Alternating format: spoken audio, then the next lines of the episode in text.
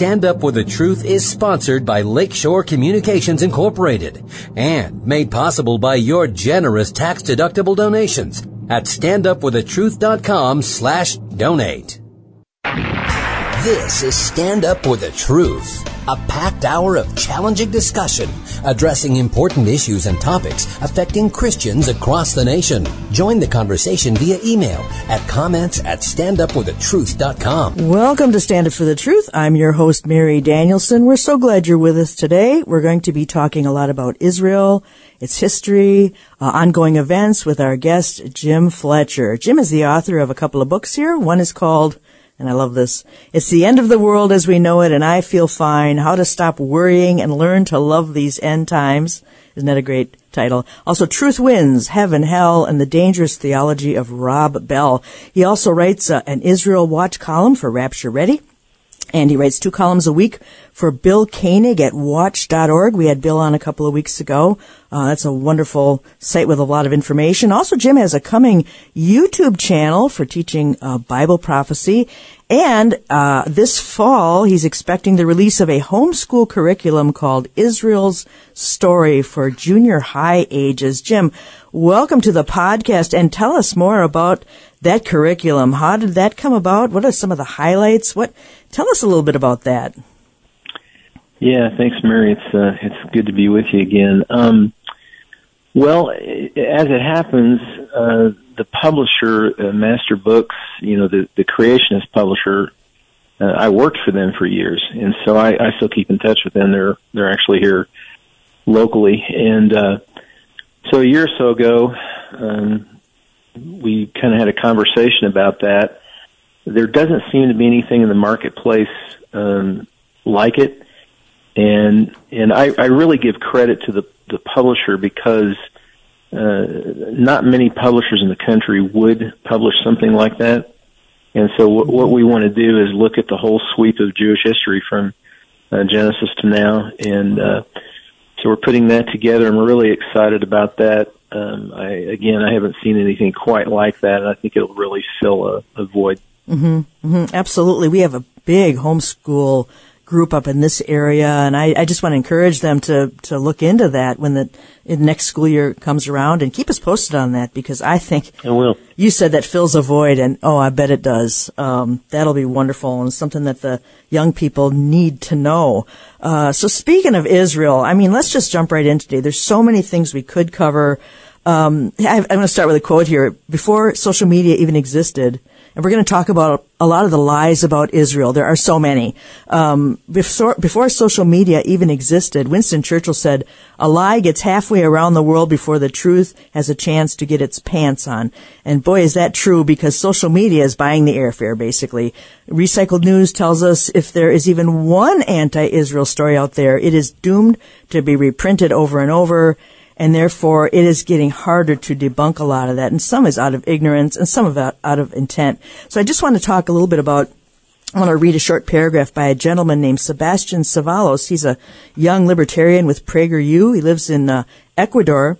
He says there are more lies told about Israel than about any place in the world. I've come to realize that if you believe lies about Israel, you will believe lies about almost anything. And if you know the truth about Israel, you're likely to think straight about most things. In other words, Israel is a kind of truth test. Fail this test and you've fallen into a fantasy world of untruth, a funhouse mirror of the real world.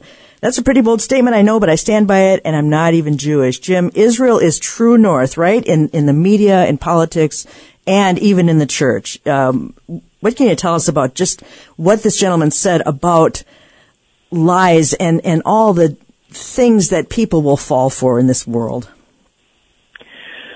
Yeah, well, you know, of course, I think he's spot on, and uh, uh, the the fact is Israel has has always been an obsession of the international community, and and but the thing that that has been changing in the last several years, I think, is how a lot of the church is following suit. Uh, that didn't used to be the case, mm-hmm. and now, you know, you have uh, uh, even evangelical leaders that uh, that that spread untruths about Israel from, you know, the occupation of the Palestinians mm-hmm. to uh, uh, the the the wall they call it, uh, which is really a security barrier. um, Israel is lied about constantly, and and we talked about this before. I think what what is foundational to this is um, it, that this is a spiritual issue. Mm-hmm. It's it's not purely a secular. You can't answer this fully with secular answers. Uh, you know, why would the world be obsessed with a tiny country in the Middle East? Uh, that sort of thing. And and most media, the default position is that everything is Israel's fault. And uh, I remember uh, the late David Bar-Ilan was a, a brilliant writer. He's former editor of the Jerusalem Post, and he he really had a lot of insight into this. And, and he said that whenever he read something about his own country, uh, he he he automatically knew that he couldn't believe it and and that was whether it was a minor issue or whether it was a major issue. And so for such a small country to be um, their character to be impugned as it is on a daily basis uh, is really a, a, a fascinating topic. And uh, um, you know, the United Nations is obsessed with it, and, and the New York Times mm-hmm. is obsessed with it, mm-hmm. and uh, it, it's. Uh, it's a problem. But but now we have you know Christianity Today magazine will uh, it, it whenever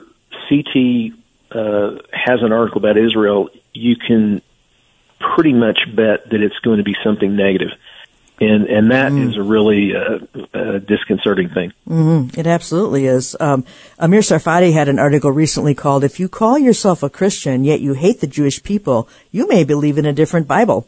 Which is absolutely true because then he goes on to say the Holy Spirit will never teach anyone that the Jews have no right to the land. The Holy Spirit will never teach anyone that the Jews are no longer God's chosen people. Both of those things are in contradiction to God's written word, the author of which is the Holy Spirit. How do they not get that, Jim? Well, again, I, this goes back to a spiritual bias mm-hmm. against the Jews. Um, let me use another example. A, a preterist generally disregards modern Israel, and and yet I believe they can't do it based on Scripture. They can't do it theologically, mm-hmm. so they have to come up with other uh, other reasons. And so, um, this this spiritual problem is is the real issue, and you know as we we talked about before uh, the last time I was on, uh, oftentimes people have a almost a built-in bias against Jewish people. You know they've had some uh, negative encounter with someone or, or whatever, and that colors even their theology. But if you just read the text of Scripture, it's very clear that the opposite is is reality, mm-hmm. and uh, uh, and yet, I've, I've noticed uh, in the in the last twenty years or so, you know, if you do Israel advocacy, it it it often you know there's good information and things, but but people don't make any kind of heart connection to it, and and just explaining Israel's plight to people doesn't really uh, impact them very much. Mm-hmm. Um, and uh, a, a real quick story: I was recently talking with a friend who who takes tours to, to Poland, to uh, Auschwitz, and takes Christians. And and so this person was uh, organizing another uh, trip. They've done it for many years annually, and this year they have had to uh, postpone the trip, cancel it because there there was, just wasn't enough interest. And people actually said things like, "Well, you know that happened a long time ago, and and, and I really just want to focus on things right now." Hmm. Um, you know that that's really a sad state of affairs, and uh, and yet that's uh, that's how we see people reacting uh, when it comes to Israel. And as we get closer to the time of the end, I think that is going to actually increase. I don't think we've seen the peak of that yet. Yeah, yeah. Well, you know, it is a complex issue. It really is. And before I became a believer, I didn't really care. When I was, I was fairly young, but I didn't really yeah. care. And then, then I started to go through the scriptures and I saw that God still had a plan for Israel. I thought, okay, this is important. Something told me, that Holy Spirit told me, this is important. And then I started to study it and I thought, this is going to be a challenge to actually even get a grasp on where they fit in the world, where they fit in prophecy. Uh, and some of the questions people, people just on a basic level ask, is, is Israel the victim or the aggressor in the Middle East? Does it oppress minority populations or is it a bastion of civil rights? Was it a colonizer or does it have legitimate claim to the land?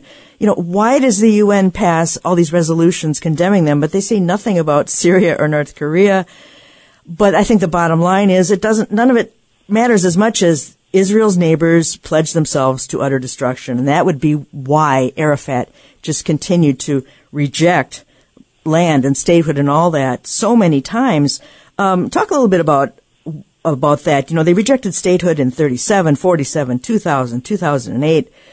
I mean, is it is it solely because they just want Israel gone? Is that the general idea? Yeah, it really is. Um, so, so whether it's a religious feeling or whether it's purely, you know, political, it really doesn't matter in this context. The, the bottom line is they want Israel gone. They want it to disappear.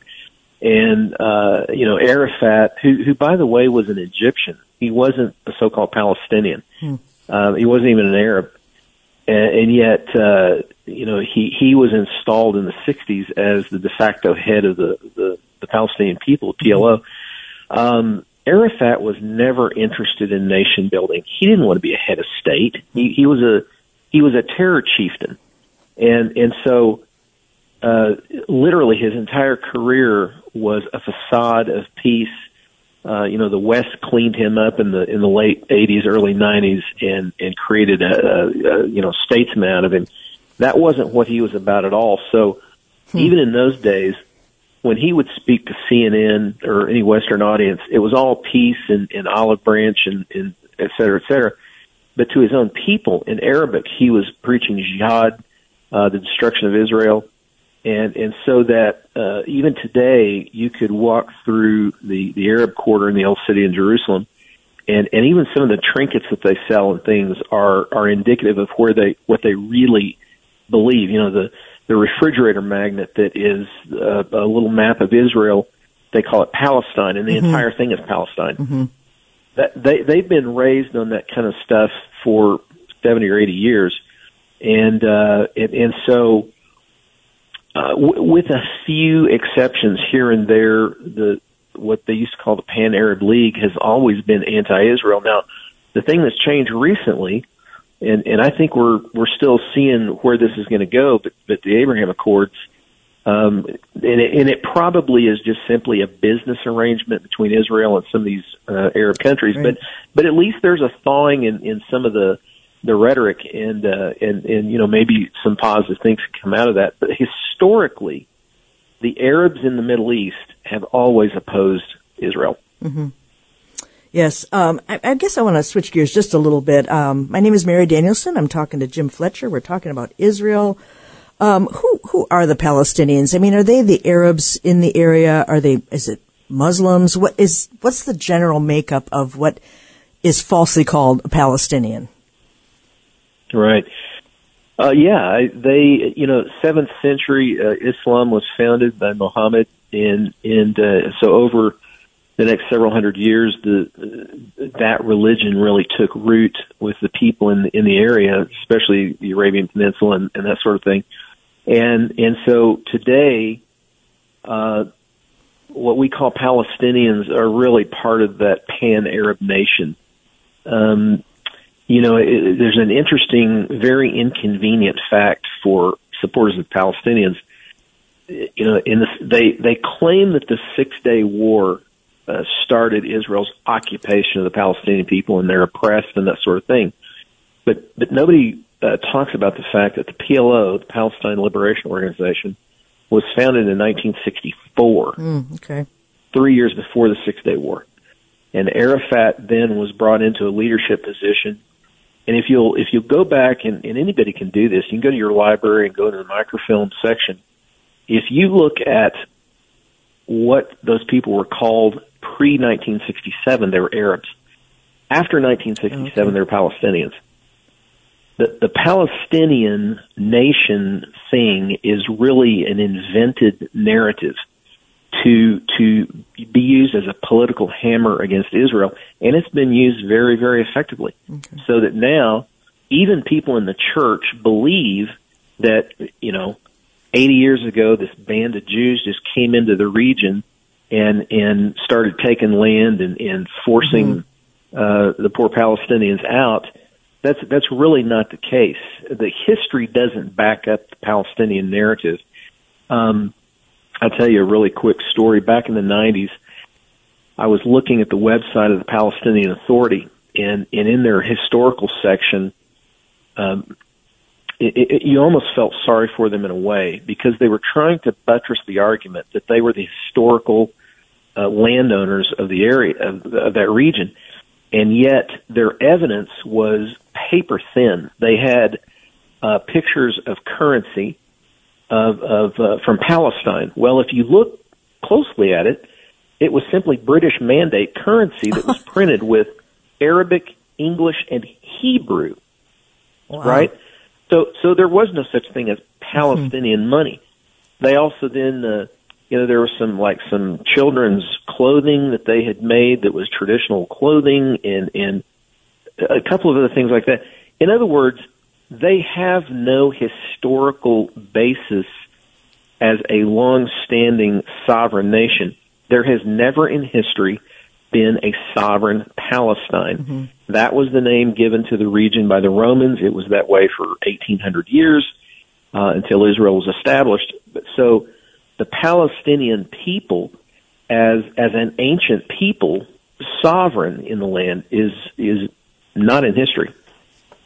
Well, and but of course, if you can make the claim that ethnic cleansing's been going on, that gets a lot more press, and that gets a lot more. Uh, oh, you know, I don't know, that's more of a knee jerk uh, issue when people could say, oh, ethnic cleansing, because, you know, when they founded the state, they uh, ethnically cleansed the local Arabs, um, but it completely uh, downplays the invasion of the new state of Israel by Arab armies. So that, that clearly is not true, and we know that that's not true. Um, Here's an interesting comment on, by the Simon Wiesenthal Center. Uh, line, they have line number one here. Israel was created by European guilt over the Nazi Holocaust. Why should Palestine pay the price? And it says here, 3,000 years before the Holocaust, before there was a Roman Empire, Israel's kings and prophets walked the streets of Jerusalem. The whole world knows that Isaiah did not speak his prophecies from Portugal, and Jeremiah and his lamentations did not come out of France. Uh, revered by its people, Jerusalem is mentioned in the Hebrew scriptures 600 times and not once in the Quran. Throughout its 2,000 year exile, there was continuous Jewish presence in the Holy Land with a modern rebirth um, beginning in the 1800s, which is Zionism. And and so, you know, pioneering Zionists blossomed into this Jewish majority long before the onset of Nazism. So that's just one lie that's out there that it was just a European guilt. Uh, here's here's one too. Number two on this site is had Israel withdrawn to its June '67 borders, peace would have come long ago. Uh, Jim, tell us a little bit about that whole idea of peace for 67 borders, land for peace, all that sort of thing. Um, Sadat's visit to Jerusalem, Camp David. Uh, what is it about that withdrawal to the June 67 borders that people are so obsessed with? Yeah, uh, well, you know, this is just another propaganda piece that's used to hammer Israel, and but but yet it doesn't really exist in in reality.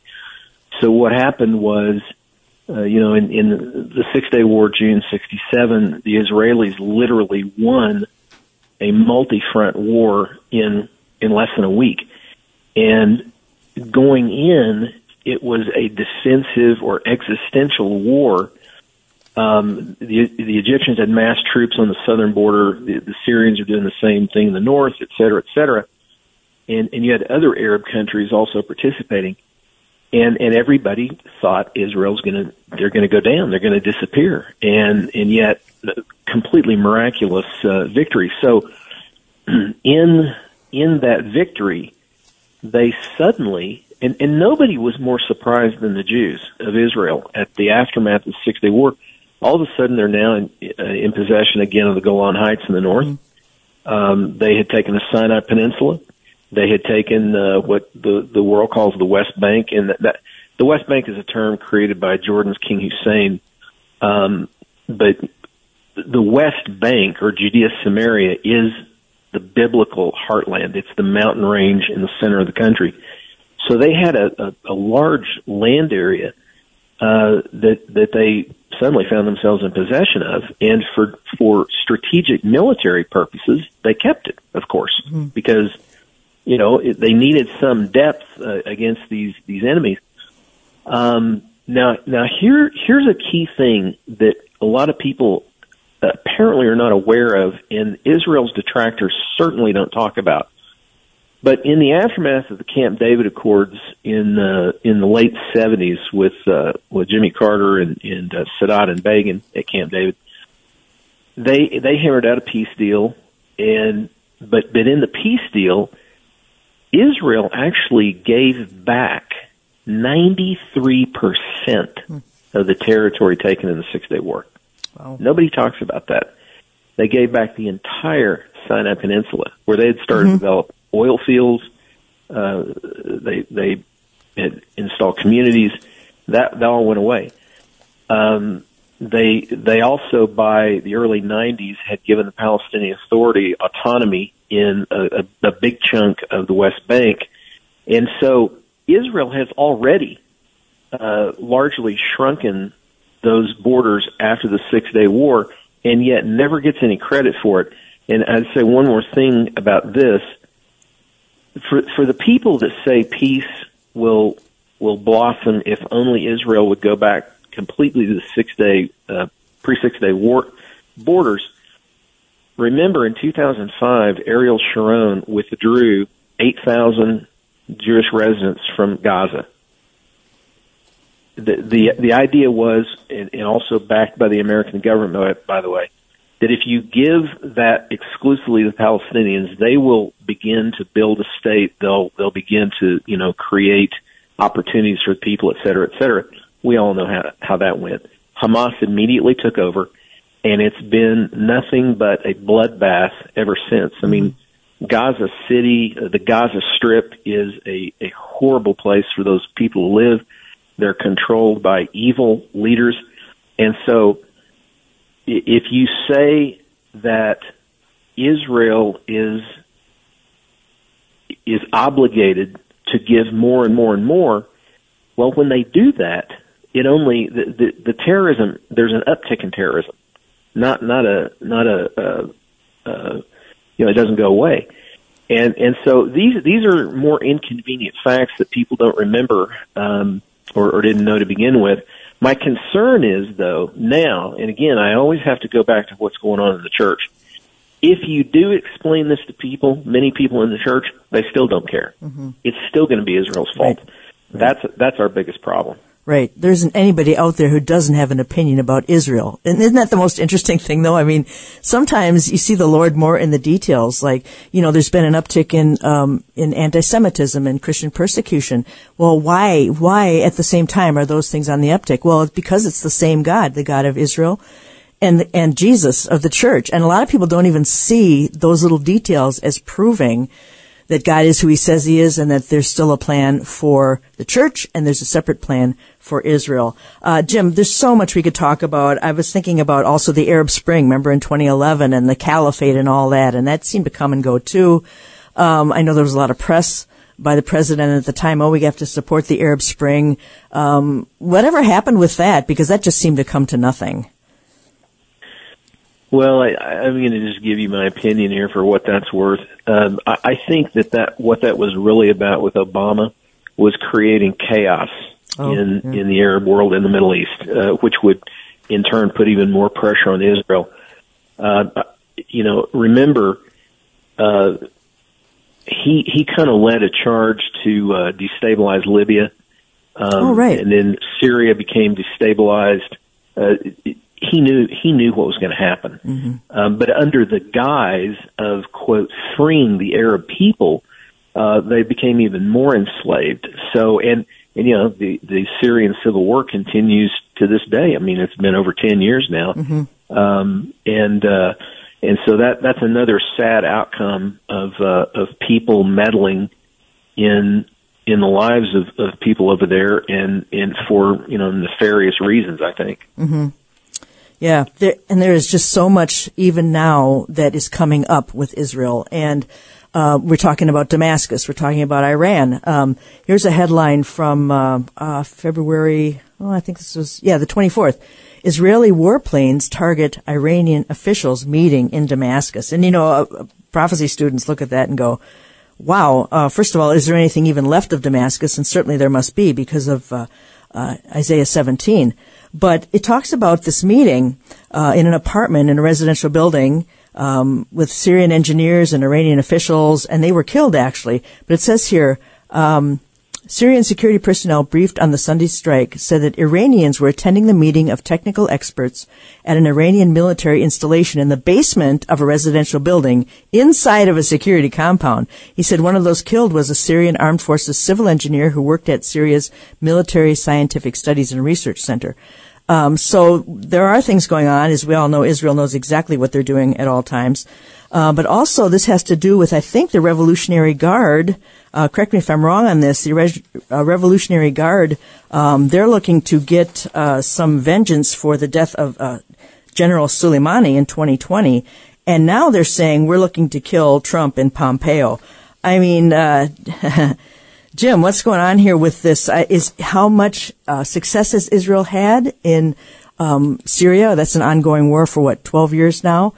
And it seems like Israel's going to do what they want to do. In other words, it doesn't matter what people think of them, they're going to do what they want to do. Do you know anything about this uh, Iranian officials meeting in Damascus?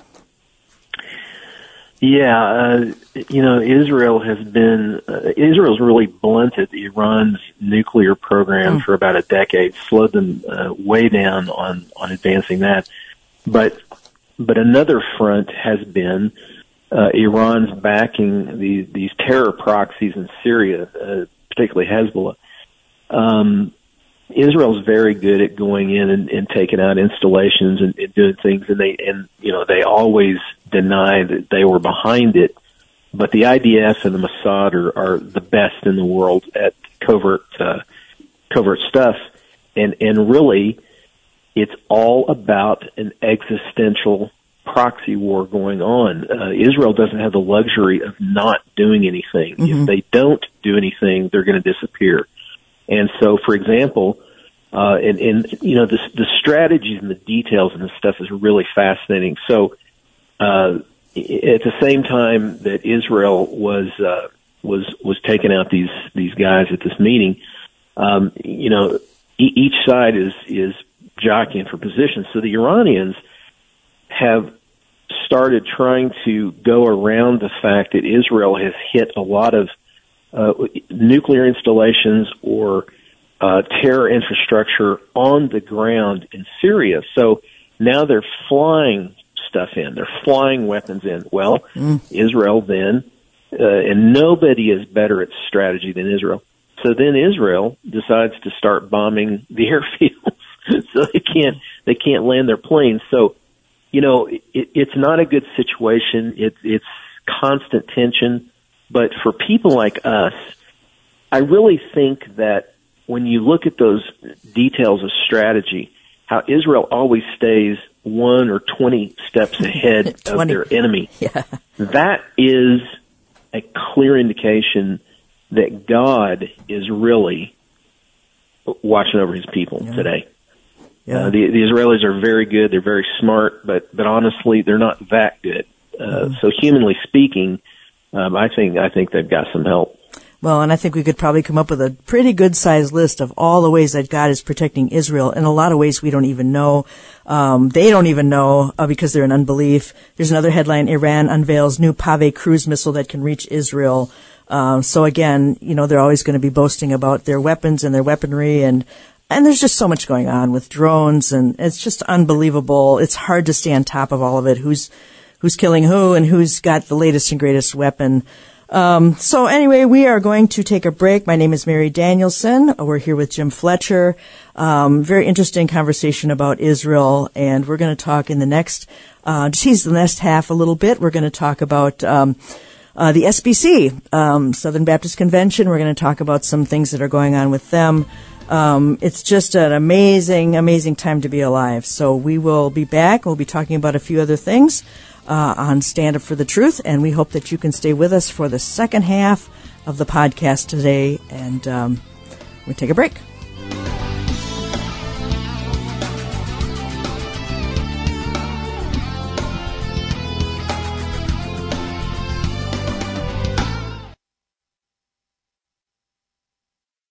Your monthly financial support of StandUpForTheTruth.com is needed and appreciated. Now, back to today's Stand Up for the Truth. We're back with the podcast today. Uh, we're talking to Jim Fletcher. My name is Mary Danielson.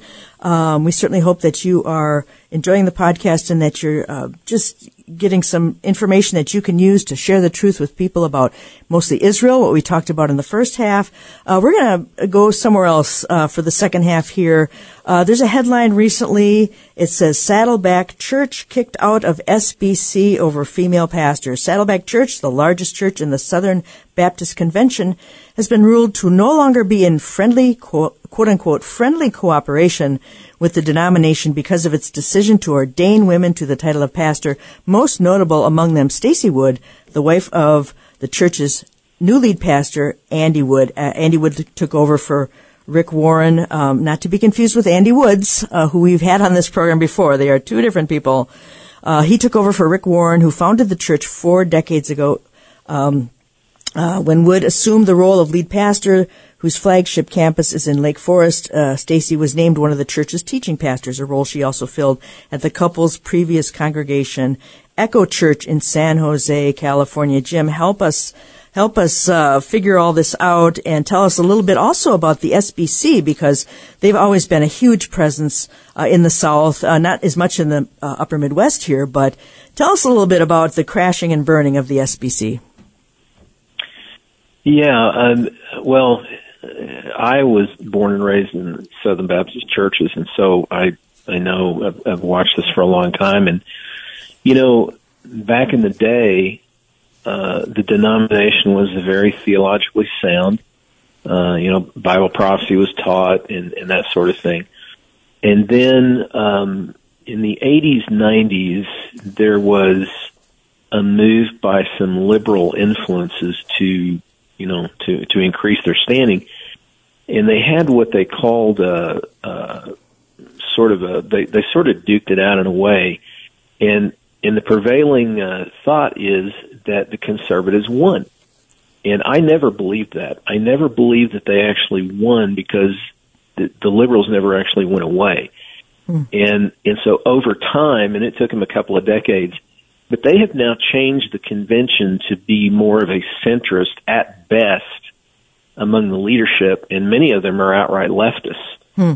And and how that happened is, you know, it's kind of a fascinating story. And and I know that the SBC has always been called the the nation's largest Protestant denomination at 16.4 million members. That was the numbers mm. given for years.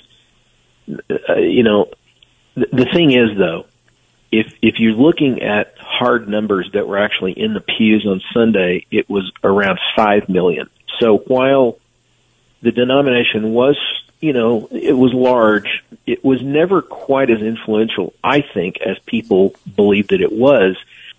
And as the liberal mindset uh, began to take over, uh, you know, it was inevitable that they would come to the place they are now, where you know, the SBC is really hemorrhaging members along the lines of the mainline churches uh, mm. have for for a long time. I I believe that eventually they will go the way of, you know, uh, the Episcopalians or, or whoever it might be. Wow. Um, now, th- the interesting thing is, at the same time that was going on, the the church growth movement was getting launched.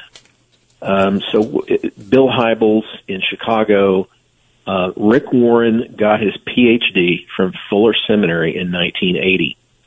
Uh, there were only a handful of megachurches in the country then, and, and now there's thousands.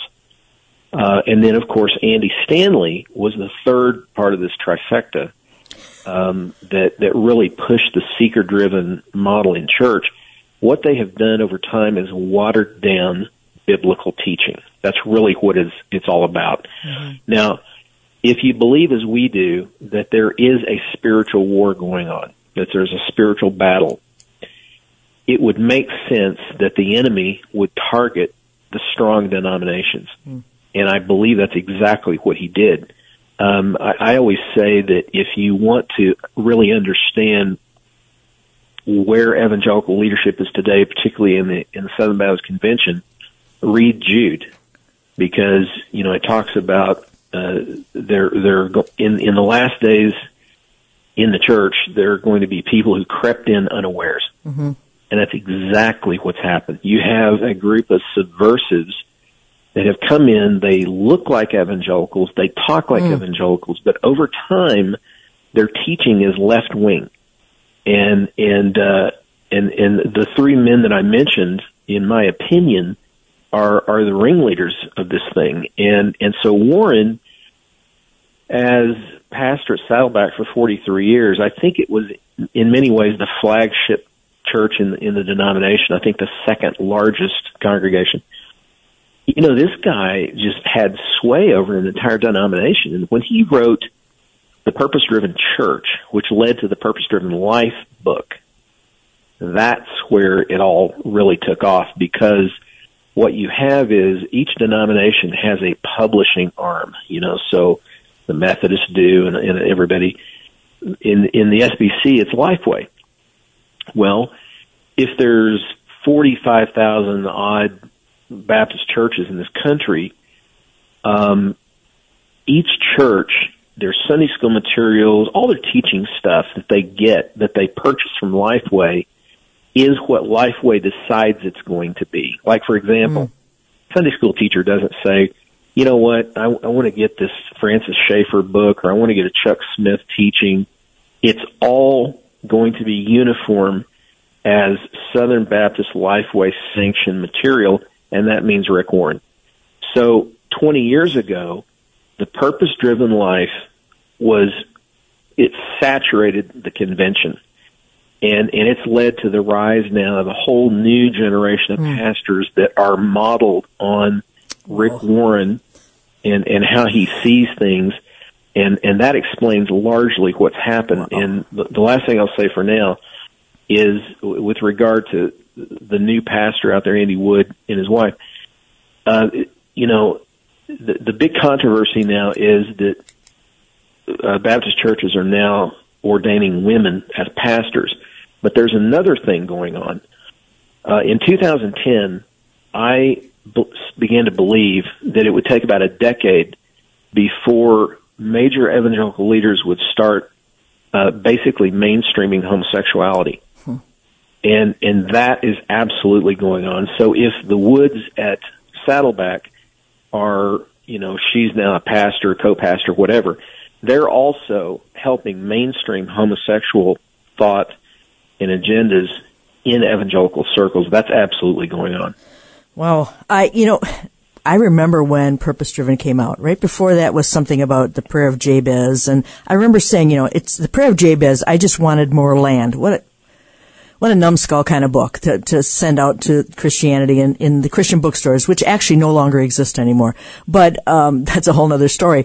But then I thought, I remember thinking to myself, after this, what is next? Because everything is on a downgrade. Everything that comes out after that is going to be worse. It's never going to get better because Christians never kick anything to the curb. So then comes the purpose driven life, which was volumes worse. And I mean, Saddleback has its main campus in Lake Forest which is south of Los Angeles. But they have over 14 locations in Southern California, uh, with an average weekly attendance of 30,000. There are four international campuses, Hong Kong, Germany, the Philippines, and Argentina. I gotta tell you, I had no idea that that it was a Baptist church. I really didn't know that until several years in after the purpose driven self help book came out came out. Talk about your amalgamation and just things just becoming one big mess. Um, so I guess my question for you is, when it comes to the SBC, have they just become a social justice arm of the church? I mean, is is that how much of social justice plays a part in this? Yeah, they are becoming that uh, as we speak. And the thing is, Warren, uh, I believe, used the Southern Baptist affiliation to, uh, to, you know, he cloaked himself in that, and yet. Uh-huh ideologically, he's really not a Southern Baptist. Um, it, okay. it, was a strategy. It oh. was something to use so that they could infiltrate the last large conservative Christian denomination in this country mm. it, for for the purpose of changing it, mm-hmm. and they did change it. Um, by the way, let me let me plug a book Uh, I've done this before. Uh, I've kind of been around Christian publishing for 30 years. One of the top five books I've ever read is Paul Smith's New Evangelicalism. Yeah. Oh yeah. You can get a copy of that book. Mm-hmm. That will unlock a lot of this stuff for you. It answered a lot of questions for me. Warren's association with Peter Drucker, the business guru, mm-hmm. um, that that really explains a lot of where they have taken the church. And so the bottom line is they wanted to put left wing thought into evangelical uh, so, uh, places, and and they did it. Uh, they did it. Honestly, I have to say they were brilliant in how they executed it. They've done it completely so that uh, you know most. Well, I don't know. Yeah, most churches, I think today generally will have you know Beth Moore studies, yeah. the purpose driven life study, that sort of thing. They, they've they've really taken over evangelicalism. They've hijacked it um, to become, as you said earlier, a social justice ministry arm. Is really what it is. Wow. While the church was sleeping soundly, correct? wow. Uh, absolutely sleeping. Now, one thing though I'd mention about that, I, I think I think a lot of the leadership at, at like second tier level, meaning your local pastor, were somewhat asleep and, and not checking people like Warren. I think your average rank and file church member is probably too busy uh, trying to pay bills, taxes, yeah. raise their kids, mm-hmm. and they don't have time or even the inclination to study this stuff and see what's really going on. But over time, they they sort of sense that something's off. You know, for example, uh, okay, we're canceling Sunday night services now. Well, okay, you know, right. over time, that kind of thing is incremental progress for the left wingers. And and so one day it, it's exactly like the the frog in the boiling pot. Mm-hmm. The people realize too late that things have been completely hijacked. Mm-hmm.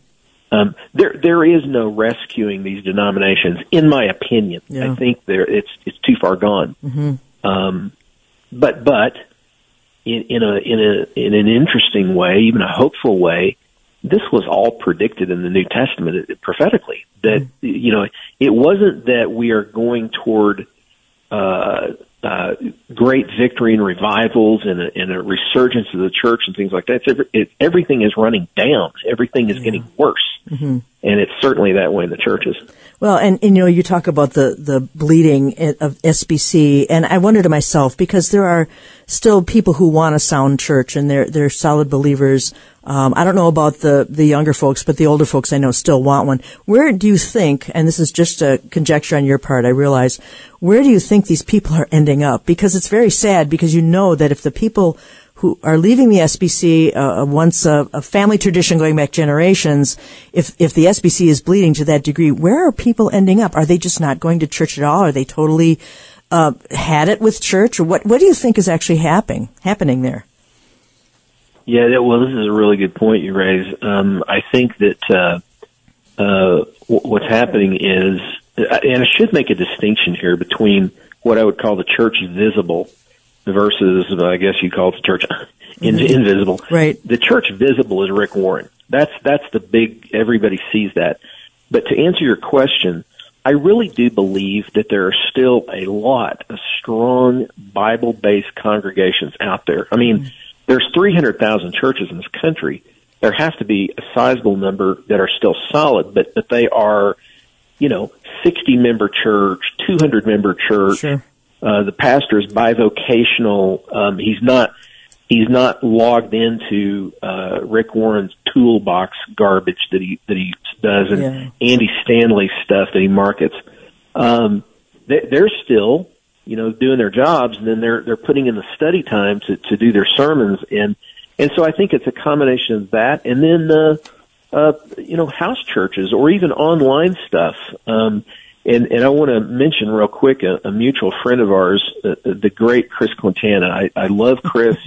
we, we love to tease him sometimes, but Chris has, you know, an online ministry that is just second to none. I mean, it's, yeah. it's straight Bible teaching through the Bible. and it's rich, rich stuff. And there there are guys like that out there that are doing that. Randy White's another one. Mm-hmm. Um, and, and then seriously, your own ministry of writing and what you're doing now. I think I think the real church, the the church that's still healthy, is now in places like that. It's Mm-hmm. not in the big visible mega churches. Yeah, and you know that's probably a really good thing at the end of the day when you think about it. Yes. uh, mega churches don't fit the Acts two four two model in any way, shape, or form. Right. so I'm I'm I'm glad you said that, and I just want to jump in real quick. And yes, that is exactly the point. The modern American church model bears no uh, relation to the Acts model of what a church is. amen. It's it's completely a, a, a fairly new uh, invention, creation, and and it's not what the church was intended to be. No, it's not expedient for the average believer whatsoever. Uh, Jim, I want to talk a little bit about. You talked about the um, the homosexual thing, the LGBTQ thing. There is a conference coming up at Andy Stanley's church. Uh, Embracing the Journey presents the Unconditional Conference, and is this loaded with lingo? Uh, it's like it's uh, slippery, like nailing Jello to the wall. But it's uh, September 28th and 29th at the campus of Andy Stanley church, North Point Church. It's $400 to get in, uh, and it's basically sponsored by um, a ministry called Embracing the Journey. Exists to build bridges between LGBTQ plus individuals, their families, and the church not in spite of the Bible, but because of the Bible. Uh, and it talks about, uh, well, there's a, a, speaker. One of the speakers is Chris Clark. He's been a Saddleback uh, pastor for 40 years. They have a transgender son. Um, also at Saddleback, there's a support group called Lead with Love, which tells you a little bit. You got to read between the lines on this stuff, Jim. I mean, what? Um, let me just look here at the some of the sessions breakout sessions, embracing your journey with your LGBTQ child, uh, creating a parent group at your church, unity in the essentials, liberty in the non-essentials. Now, what's that doing at this kind of a conference? Can you tell us just how slippery this is? What's that got to do with LGBTQ?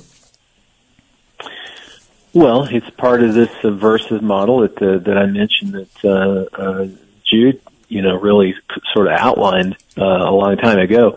What what it is is you have a coalition of people that have come together. Okay, um, and and by the way, a lot of times you hear in the negative guilt by association. Well, there's actually nothing wrong with that. I mean, all it is is noticing who is partnering with who. Um, you know, the other side can do the same thing with us. You know, where we believe like mind or whatever. It, it would be a really fascinating study for people to follow these networks. And so this particular conference um, not only has some some uh, Saddleback influence, but also Andy Stanley. Andy Stanley is a speaker at this conference, and then some other people in, are involved in it who are in his church who are uh, basically openly uh, pro homosexual agenda. Mm-hmm. You know, they they get into the they what they do is they legitimize what I call the madness that we're living in. We live in madness mm-hmm. right now in this country. When when you talk about transgender, that there's more than two genders, you're not Yeah. living in reality Yeah. anymore. And they're legitimizing that though, and and as you said, the LGBTQ, uh, all that stuff. It's the homosexual agenda that's being advanced now. I want to say something uh, quick here about these networks. Um, and, and I find this absolutely fascinating. I noticed that in this conference, one of the other speakers is Dr. David Gushee. Now, he at one time was aligned with Glenn Stassen at Fuller Seminary. I think Gushee now uh, teaches at uh, in in Georgia. Um, but but so my point is that they all move in the same circles and they all have the same world view. So that if if they're left wing on homosexuality, then they're left wing on, for example, Israel. Gushee is a guy that 10 or 12 years ago, he and Stassen wrote a paper in which they just attacked Christian Zionists. They went so far as to say that we are sinning and that we basically need to repent of supporting Zionism. So they're bringing that kind of speaker into something like this, and so they're able to hit several topics at once. Um, I, I had some dialogue with Gushee uh, several times, uh, and the last time was a few years ago, and I, I, you know, I reminded him. I said, "How can you denigrate what you say are fellow Christians by by saying that we're sinning by supporting Israel's right yeah. to the land?" And his answer was, "Oh, Jim, that was so long ago." you know, oh, he, he, doesn't want he doesn't want to answer. He doesn't want to right. get into it. Right. But but going back to this conference, it's that kind of left wing. These people are left wing. They're not liberal. Yeah. Liberal doesn't really exist anymore. Right. Agreed. They are left wing. They support Marxism. They support the homosexual agenda. They support uh, uh, uh, the, the the transgender insanity. Um, you know, you notice that you don't hear any of these people condemn this uh, this ghastly uh, uh, gender surgeries and things they're doing on children. Uh, where where is their where's their conscience? Where's their morality? Mm-hmm. It's gone. Yeah. But but I, I want people to pay close attention to the fact that Andy Stanley is part of this community. And if you go look at the sermons that he preaches, and if you you look at what he's teaching, he he is he's already there. Yeah. He's, oh yeah. And and I, I also believe that this runs parallel to the political agenda out of Washington because, you know, remember in, I think it was Obama's second term where I think they first had Biden float this trial balloon of, of same-sex marriage and then Obama did a few weeks later. Uh, they, they were, they were judging that the winds were changing in the culture. They always supported the homosexual agenda, but, but only now are they, they open with it. That is exactly what evangelical leaders are doing. I'm convinced that these mm. guys have supported it for decades but they're only now yeah. coming out into the open. Yeah, absolutely. I know we're getting close to winding up here, Jim, but uh, it wasn't too long ago that uh, Andy Stanley made headlines with some of these quotes. He says that, you know, the churches must adapt and learn how to include gay people in the life of the church. After all, we should be in awe of the self-sacrifice of gay people whose prayers God did not answer, but who still love God. And then he says, in spite of the clobber verses from the Bible, clobber verses that condemn, condemn homosexuality, Christians have a lot to learn from gay men and women who, quote, love Jesus that much who want to worship with us. Talk about your uh, studied ambiguity, as they call it. What Okay, Jim, how how did we get here? Uh, it's rhetorical, I guess, but any any uh, further thoughts on this subject? Well, uh, you know, it, it, again, if you if you track New Testament prophecy, this is where we were going to end up. Mm-hmm. I mean, uh, Paul's Paul's letter in Romans. Uh, uh, it, it's exactly where it is uh, supposed to be, and and that's the odd, not not odd, it, it's almost a, a hopeful thing again that we we actually are exactly where we're supposed to be on the historical timeline. Hmm. Um, and and the fact that these guys are doing what they're doing is is indication of that. Um, Stanley is is I'm just going to say this. He's absolutely dangerous. Mm-hmm. My question is this: Where are the evangelical leaders nationally who will condemn mm-hmm. him in this and his trashing of Scripture? They're they're silent. I mean, John MacArthur isn't afraid to say something, but he's about the only one. Yeah. Yeah. Um, that, that's as much an indictment of, of evangelicalism as Stanley himself. Well, and you know, these ministries are, are family ministries. And so people are looking for, well, but this is my son or this is my daughter. I can't possibly condemn them. And so there's that whole element of making it a family thing that I think is just completely watering down uh, what the Bible says. They're not clobber verses, they're scripture. Um, well, it, it's it's weak to say that I can't confront my children uh, on on these issues if they mm-hmm. believe this kind of thing. If you love your children, you will teach them biblically. If if you're weak mm-hmm. and and you want to just get along and be a friend to your to your children, then you won't say anything, but but you place their faith in peril. Yeah, yeah. Wow, so many things to cover in this. It's just so sad to see the way the evangelical church has gone. Not like we didn't expect it, but I don't know if we expected to actually be here to see some of this, a lot of it. Um, I think that's just really a, a difficult thing, and I think that's what a lot of us struggle with. And so we need to be ready um, to, you know, re- reprove, rebuke, exhort with all long suffering and patience. That's the hard part is the long suffering and patience. But uh, it just seems like uh, it's such a dark time. But we're here for such a time as this. The church is still here for a reason, right? And and that's what we need to focus on. And and uh, Jim, it's just been. Uh, absolutely a pleasure to talk with you. We could we could do another hour, and I hope we can in the future. Uh, another podcast on the books. Uh, please share the podcast on social media. Uh, Thursday we have James Harden. Friday Linda Harvey. Monday J.B. Hixson, Tuesday Selwyn Duke, conservative and author, and much more coming on the podcast in March. We hope you'll join us for all those things and keep an eye on the on the website so you can see the upcoming. And as always, keep speaking the truth about things that matter.